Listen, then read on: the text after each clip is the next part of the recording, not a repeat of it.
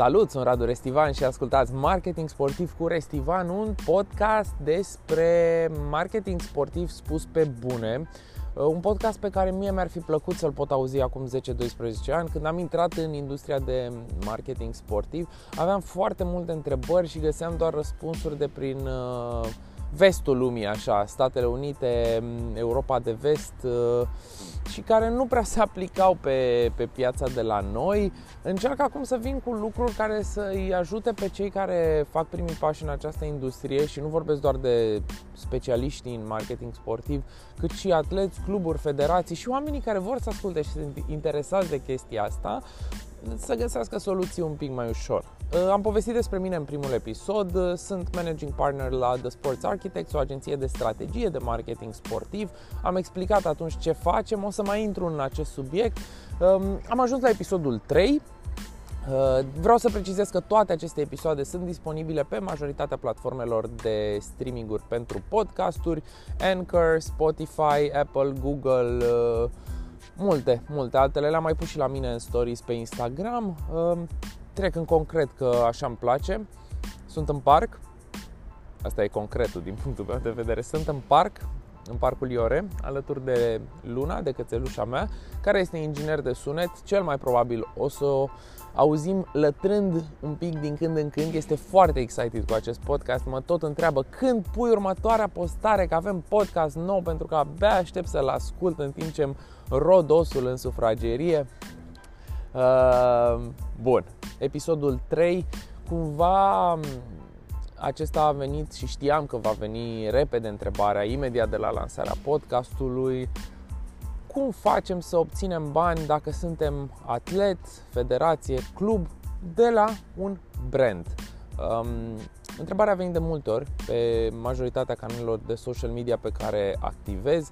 Am primit-o și pe Facebook, am primit-o și pe Instagram, de la oameni din industrie, dar aș vrea să menționez că cel mai mult apreciez în momentul în care primesc un mail un pic mai structurat cu întrebări, um, pentru că atunci sunt șanse și mai mari să acord mai multă atenție, să citesc cu mai multă atenție îi mulțumesc pe această cale lui Marian Male, care mi-a transmis un mail destul de lung pe această temă.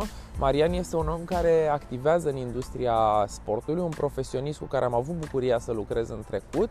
Um, mi-a trimis un mail, o să citesc întrebările puse de el pentru că mi se pare că reflectă foarte mult uh, cam ce și-ar dori toată lumea să audă pe această temă.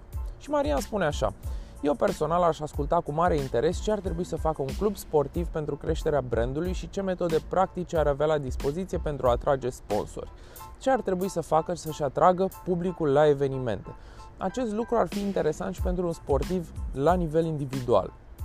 Cum să abordeze sponsorul, cum să intuiască cam ce ar putea să-i ofere în schimbul suportului, cum să crească relația cu el ce canale și unelte de comunicare are la dispoziție, ce să comunice.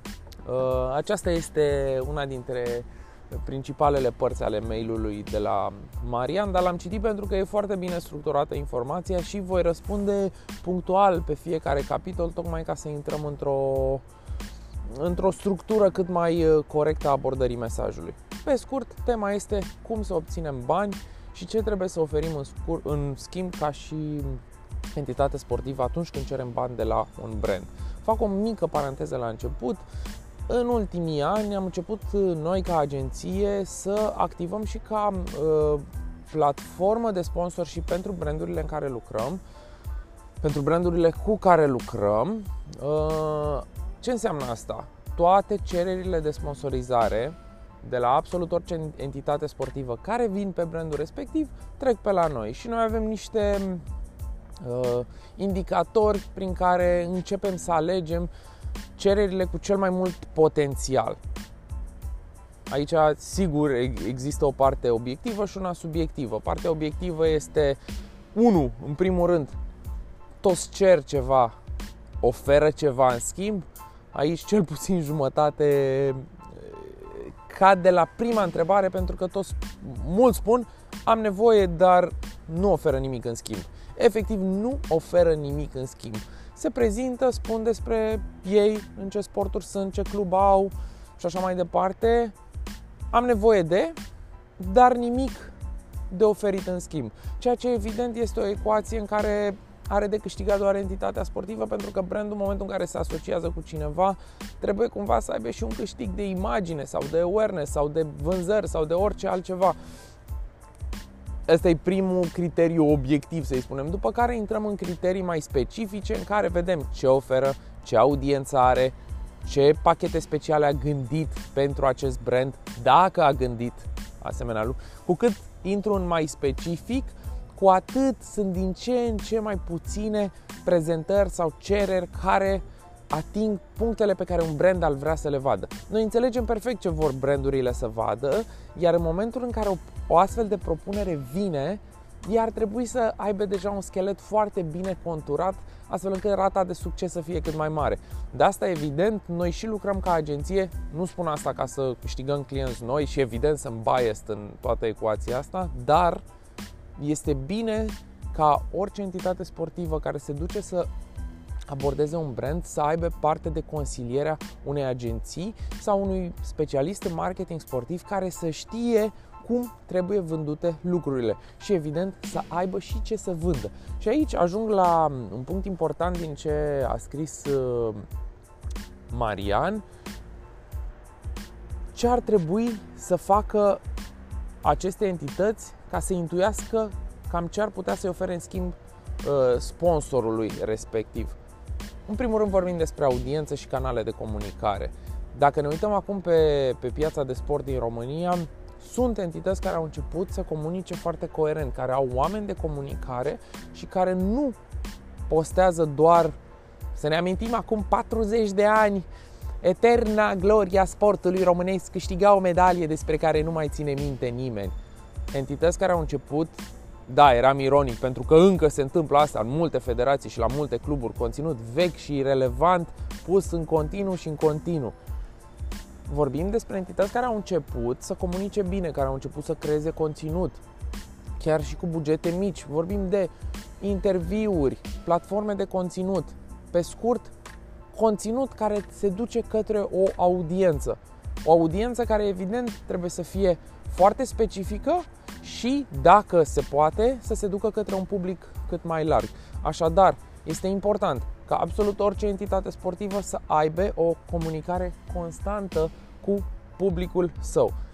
Canalele principale sunt cele de social media, Facebook, Instagram, aș mai spune Twitter, dar nu cred că este cazul, uh, TikTok, iată, e o, o platformă nouă care prin uh, spectaculozitatea sportului poate crea conținut uh, diferit.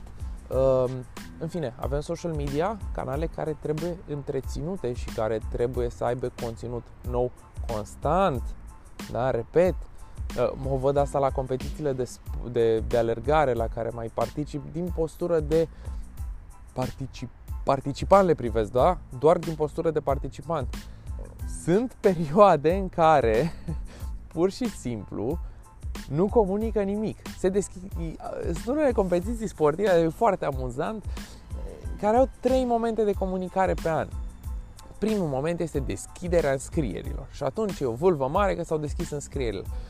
Asta se întâmplă cu 3-6 luni înainte de eveniment, să spunem. După care avem în, în preajma evenimentului o mulțime de postări mulțumim sponsorilor, mulțumim nu știu cui, iată ne pregătim de start, după care o săptămână, două poze și filme post-eveniment, după care dispare complet competiția respectivă.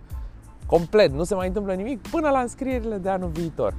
Ceea ce este greșit, pentru că vorbeam despre constanță în comunicare. Oamenii, publicul acelei competiții poate ar vrea să aibă conținut pe tot parcursul anului și nu au ce să vadă pentru că acest conținut nu este oferit pentru ei, da? nu, nu li se oferă o posibilitate de a interacționa cu entitatea sportivă respectivă pe toată durata anului.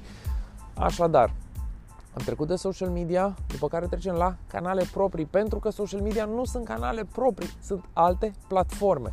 Canale proprii înseamnă site, newsletter, întâlniri cu fanii, uh, meciuri și așa mai departe. Astea sunt toate chestiuni deținute de entitatea sportivă respectivă și pe care se pot construi anumite lucruri. Evident, un site poate să găzduiască știri, profile de jucători, informații pentru fani, fan shop și așa mai departe. Cu cât acestea sunt mai dezvoltate, cu atât audiența evident va avea mai mult conținut pe care să-l consume. Cu cât audiența este mai mulțumită, cu atât aceștia vor vorbi și către prietenii lor și vor aduce mai aproape de acel jucător din piața de sport. Da? Cu cât sunt mai mulți oameni mai aproape, cu atât crește și mai mult și mai mult audiența, lucru care contează evident în relația cu un brand. Așadar, comunicarea constantă și pe termen lung este un lucru pe care absolut orice entitate sportivă care se duce la un brand și cere bani ar trebui să-l facă fără doar și poate. Doar că acest lucru necesită o investiție, necesită un plan de comunicare, necesită oameni care să se ocupe de chestiunea asta un plan de conținut, o platformă de publishing nu se întreține las că azi mă ocup eu, mâine te ocup tu și poate în weekend punem ceva. Există cineva care se ocupă de chestia asta, care este în charge și da, știu că sunt bugete mici, da, știu că nu există posibilitatea să se angajeze oameni full-time pentru chestia asta, poate.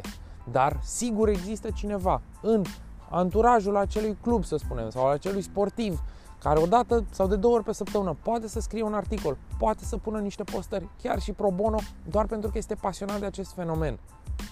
Așadar, nu mă aștept acum, pentru că îmi dau seama că e greu procesul prin care în discuția de sponsorship te duci la o agenție, cer timpul acelei agenții, resursele care sunt cele mai valoroase, evident, ceea ce necesită un buget. Nu se va întâmpla asta foarte curând în România, dar tot trebuie investit timp de către entitățile respective pentru a crește platformele de conținut pe care le au, fie owned, fie pe social media. Dar acest timp este o investiție egală cu banii, pentru că cineva va trebui să renunțe la alte activități pentru a face acest lucru. Fie că e sportivul respectiv, fie că e un om pasionat, fie că este omul de marketing al echipei respective. Cineva trebuie să se ocupe. Nu se ocupă nimeni, canale de comunicare goale. Astăzi suntem în 19 octombrie 2020. Ne trezim că primim o cerere de sponsorizare de la cineva care a postat ultima oară pe 7 iulie 2020. Nici nu este luată în considerare. Nici nu este luată în considerare. Suntem în epoca vitezei, suntem în epoca în care lucrurile se întâmplă repede. Dacă de la jumătatea verii nu s-a mai postat nimic și suntem la jumătatea toamnei acum, E clar că acolo nu există un sistem coerent de comunicare și brandul nu o să vină să bage bani într-o chestie care nu îi poate acorda continuitate. Știu, răspunsuri lungi și plictisitoare, știu și mie mi se pare așa uneori, dar realitatea este că dacă aceste lucruri nu se fac, șansele de a se aproba un astfel de sponsor sunt egale cu zero.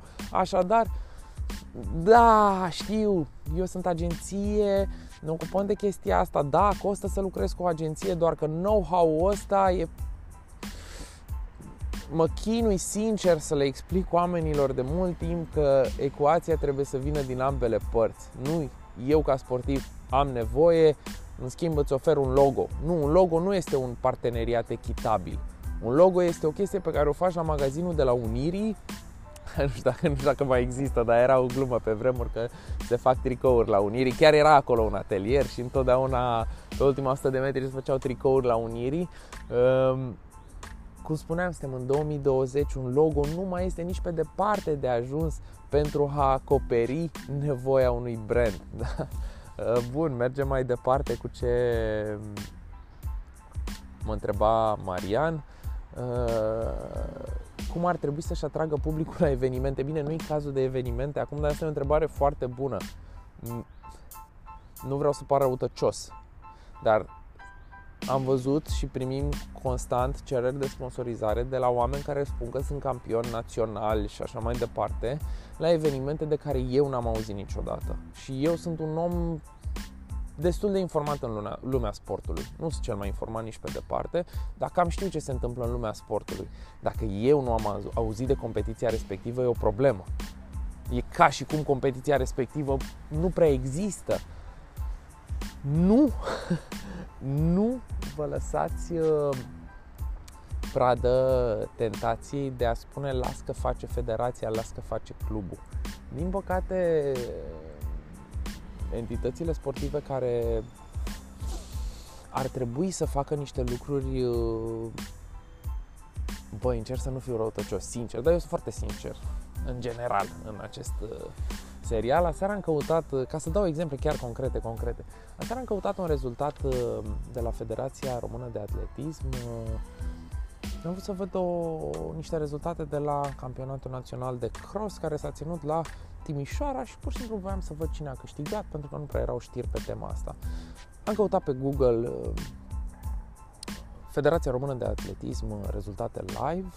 Am intrat de pe mobile, da, eram pe telefon și imediat după ce am dat click pe rezultate, iau o platformă de rezultate, am intrat, am fost trimis într-o pagină de spam în care felicitări, ai câștigat nu știu ce, mai ții pe telefon.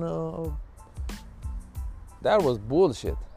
Platforma nu funcționează, site-ul nu funcționează, e groaznic a trebuit să intru din nou ca să nu mai intre în pagina aia de spam și nu aveam eu un virus, doar pe site-ul Federației mi s-a întâmplat chestia asta, a trebuit să intru din nou ca să pot să ajung în pagina de rezultate care la multe ore după terminarea evenimentului, secțiune de rezultate live nici măcar nu erau actualizate.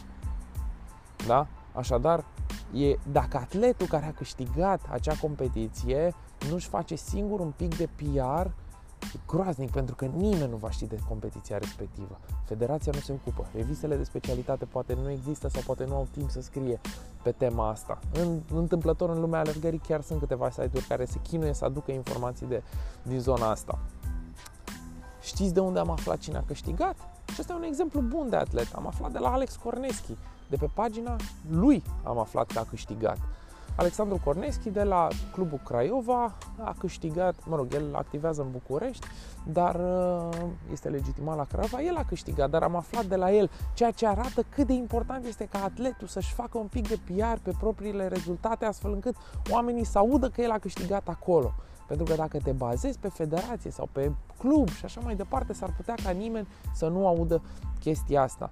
Iarăși, dacă vorbim un pic despre spectatori la evenimente, sigur nu este momentul acum în pandemie, make it entertaining. Oamenii nu vin la meciuri în Statele Unite sau în vest doar pentru meciuri, vin pentru experiența de acolo, vin pentru ce se întâmplă acolo, vin pentru standul ăla de hot dog sau pentru habar n-am, pauza din timpul meciului în care este o animație și poți să vii și cu copii sau uh, standul de înghețată sau berea aia de după sau cartofii aia prăjiți extraordinar care sunt aduși la o furgonetă care e partener cu evenimentul astfel încât să fie entertainment. E plictisitor să te duci pe un stadion obosit sau pe o arenă obosită, să stai în frig, să te uiți la niște probe care sunt quasi plictisitoare și să pleci acasă. Entertainment! Totul se poate brandui totul poate să capete o, o aură de băi ce weekend frumos am petrecut la stadion, ceea ce nu prea se întâmplă în prezent. Mai trec așa un pic prin întrebările de la Marian și cea mai bună mi se pare cum să intuiască cam ce ar putea să-i ofere în schimb uh, cum să abordeze uh, sponsorul, cum să intuiască cam ce ar putea să-i ofere în schimb. Aici e o, o chestie foarte fină și pe care, în general, cam doar o agenție sau un om cu experiență știe să o rezolve. Din punctul meu de vedere, și știu că o spun des din punctul meu de vedere, dar e o chestie foarte subiectivă și da, așa cred eu că se fac lucrurile. Nu e ca și cum există manuale foarte clare pe tema asta. Um, este o greșeală fantastică să se trimită aceeași prezentare de sponsorship către 500 de branduri diferite cu exact aceleași lucruri oferite pentru branduri.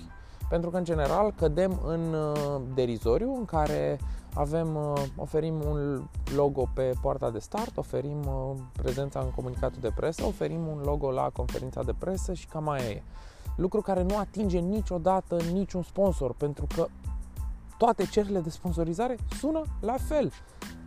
Prefer și le recomand tuturor uh, entităților sportive cu care lucrăm să meargă către 10 entități sportive care s-ar potrivi pe ceea ce ei au nevoie. Și atenție, marea majoritate sunt multinaționale. Marea majoritate a brandurilor activează și în alte țări și au platforme dedicate pe anumite sporturi. Nu sunt șanse mari să convingi un brand să intre pe o nouă platformă de sport, dar trebuie să studiezi, să vezi ce face afară, care este inclinația brandului pentru anumite sporturi, după cum bine știți, sunt sponsori de tradiție în ciclism, fotbal, tenis și așa mai departe, care rămân în acele teritorii. Degeaba dacă Hai să încerc să dau un exemplu acum, să mă gândesc la niște benere de la, că a fost acum Roland Garros. Oppo, un brand care a intrat de curând în România și care împinge foarte tare pe lumea tenisului. Ce șanse credeți și care va rămâne probabil la Roland Garros timp de mulți ani. Ce șanse credeți că în România ar fi să sponsorizeze o entitate de ciclism sau de culturism sau de basket? Cel mai probabil direcția globală a brandului este să sponsorizeze tenis. Așadar, în momentul în care facem o cerere de sponsorship pe un club de tenis sau un jucător de tenis, da, Oppo ar trebui să fie unul dintre brandurile luate în vedere. Unul dintre cele 10 branduri, poate. Nu 500. Și în care să ne ducem cu o propunere specifică pentru brandul respectiv. Cum ar fi să folosim, nu cunosc produsele Oppo, nu prea mă pricep la tehnologii de telefoane, dacă sunt prostii, asta este. Cum ar fi să propună un jucător de tenis un parteneriat cu Oppo prin care să creeze the basics of tennis prin slow motion-uri trase cu telefoanele Oppo. S-ar duce asta către ce își dorește brandul ca direcție de comunicare? Da, s-ar duce către tenis. Ar scoate acest lucru în evidență capacitățile tehnice ale unui telefon Oppo? Da, probabil ar scoate pentru că sunt convins că are un slow motion de 60 de frame-uri pe secunde cu Ultra HD Giga 4 22. Știu că am spus prostii, nu mă pricep. Dar bifăm strategia brandului tenis și scoatem în evidență ce poate să facă produsul respectiv. În momentul în care un jucător de tenis prezintă această idee către brandul Oppo, brandul Oppo cu siguranță nu o va arunca la gunoi din prima, pentru că se duce și pe direcția de brand și pe capacitățile produsului. Știu că am, am repetat asta, dar e foarte important. Mai bine mergem către 3, 5, 10 branduri cu niște propuneri foarte clare în care vorbim pe limba brandului respectiv și scoatem în evidență capacitățile de produs, serviciu sau orice ar vinde brandul respectiv, decât să ne ducem către 500 cu o, o rată de rezultat de 0,02%. Calitate, nu cantitate. Când aud Radule, mă ajut și pe mine să fac o prezentare, să trimit la sponsori, răspunsul meu e sincer. Nu, că nu o să faci nimic cu ea. Nu o să te bage nimeni în seamă. Pentru că ajung tot la oameni ca mine, care sunt pur și simplu, au inbox-ul plin de prezentări care sunt la fel. Vreau, dar nu știu ce o să ofer în schimb. Prima întrebare pe care orice om care cere bani de la un brand sportiv ar trebui să fie ce pot să ofer în schimb. Analiza tuturor asset-urilor pe care le au. Audiență, rici, public, campanii pe care le-au desfășurat, oportunități de evenimente și așa mai departe, toate puse pe hârtie, văzut cum se poate integra brandul în acelea și oferit soluții reale despre cum brandul poate să-și crească cota de piață, vânzările prin acest parteneriat. Pentru că da, nu este imposibil să vină brandul să spună da, îți dau 100.000 de euro, 150.000, 200.000, un milion ți dau pentru că face și pentru că mă ajuți să-mi îndeplinesc obiectivele. Asta este cumva o agenție sau un om de marketing sportiv bun funcționează ca un Google Translate în care sportivul sau clubul vine și spune cam de asta am nevoie și agenția știe din, moment, din momentul 1 Ați văzut cum am făcut legătura cu tenisul fără să știu foarte mult. Nu știu nimic despre Oppo. Știu doar că este la Roland Garros. Dar un om își dă seama imediat, un om de marketing sportiv își dă seama imediat cam în ce direcție ar trebui să meargă respectivii pentru a obține bugete. Știu că este o discuție lungă, știu că este plictisitoare, dar este nevoie să treceți prin tot acest proces pentru a înțelege care sunt nevoile de brand. Pentru că dacă nu se merge cu propuneri măcar apropiate, măcar în aceeași direcție cu nevoia de brand, șansele de reușită sunt foarte scăzute. Pentru că, nu uitați, o cerere de sponsor și pentru un brand, cu cât este mai mare brandul, poate să fie una din 10 primite de an, pe an sau una din 2500 primite pe an. Just imagine that că lucrați la o prezentare o săptămână și puneți chestii drăguțe și așa mai departe și este o prezentare din 2500 de prezentări. Omul care va deschide acea prezentare și se va uita la ea, când credeți că va lua decizia dacă merită sau nu? În slide-ul 1 sau în slide-ul 76? Și închei aici pentru că nu vreau să nu vreau să pară că descurajez, cât îmi doresc să vă fac să gândiți strategic și să vă apropiați de oamenii care vă pot ajuta în tot acest demers. Sau să faceți tot demersul ăsta singuri, dar puneți-vă cele mai aspre întrebări. Pentru că la final brandurile vor să ajute, doar că trebuie să fie și ele ajutate. Pentru că este un schimb financiar acolo care evident într-un KPI de buget de marketing, el trebuie să fie justificat. Gând, puneți-vă cele mai dure întrebări pe care le-ar putea pune un brand înainte să trimiteți o cerere de sponsorship. De ce tu? De ce meriți asta? De ce tu campion național și nu celălalt campion național? De ce tu care ai 300 de fani pe Facebook sau pe Instagram versus amatorul ăla, sportivul ăla amator din același domeniu care are 20.000 de fani și un engagement mult mai mare și, ca, și are experiență de lucru cu brandurile. De ce competiția ta, care deși este frumoasă și are niște poze extraordinare, dar are 300 de participanți versus competiția aia care are 1500 de participanți, da, cam scârție la implementare, bă, dar sunt mulți oameni acolo. Puneți-vă cele mai dure întrebări pe care le-ar pune un brand, un om care decide bugetele. Și abia în momentul acela aveți o perspectivă corectă asupra acestei industrii. Over and out, că simt că am vorbit uh, mult, ia să mă uit aici cât am înregistrat deja, 27 de minute. E un subiect într-adevăr uh, foarte greu de digerat și de abordat. Mi-ar plăcea să văd cereri de sponsorizare gândite pe nevoile brandului și evident da, da, asta nici nu cred că ar trebui să o mai spun, deși încă se întâmplă foarte des și mor când o văd. Niciodată trimise cerere de sponsorizare pe pagina de Facebook sau de Instagram a brandului respectiv. Niciodată. Bună, vreau și eu o colaborare. E sortită eșecului din start pentru că arată cât de puțin interes există din uh, partea persoanei care cere respectiva colaborare. Un pic de research. Cine e omul de marketing?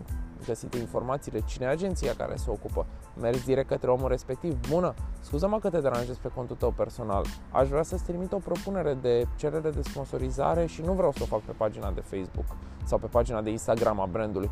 Asta deja arată că omul respectiv înțelege perspectiva de a lucra cu brandul, înțelege cât de ocupați sunt oamenii respectivi și șansele ca de la omul de social media să ajungă la market, la brand manager sau la marketing manager sunt destul de mici, pentru că programul e încărcat, multe tascuri. Luna deja a început să miorle aici și ea are un program foarte încărcat în parc. Uh, niciodată Facebook sau Instagram, niciodată, dar nicio, niciodată, niciodată, cea mai mare greșeală asta, pentru că arată cât de puțin vă v-ar putea păsa de timpul oamenilor respectivi. Și da, oamenii care lucrează în industria de marketing sunt destul de... au o, o, o viață cu multe tascuri, cu tascuri din abundență, să spunem așa, în care lucrurile se precipită, precipită deadline-urile sunt foarte strânse și evident că attention span-ul e foarte scăzut. O, ok, gata. O propunere trebuie să fie să vândă din prima frază, să spună de ce brandul respectiv ar trebui să fie în, într-o relație cu entitatea sportivă și să mă facă și pe mine să cred chestia asta. Și eu sunt un, un arbitru destul de rău în toată chestia asta pentru că acționez din partea brandurilor și trebuie să le protejez, trebuie să avem și brandurile trebuie să aibă grijă că partenerii își duc tascurile la final. Da, despre toate astea într-un episod următor. Radu Restivan Încheie aici alături de sunetista mea Luna din Parcul IORE Marketing Sportiv cu Restivan Episodul 3 La revedere și o zi fantastică Și nu uitați să-mi trimiteți întrebări pe mail radoaron321sport.ro Dacă sunt întrebări sau sugestii de episoade, mulțumesc Marian pentru uh, sugestiile oferite pentru acest episod sau pe social media, pe canalele de comunicare, unde răspund un pic mai greu pentru că nu prea am timp să stau pe social media. O zi minunată, pa, pa!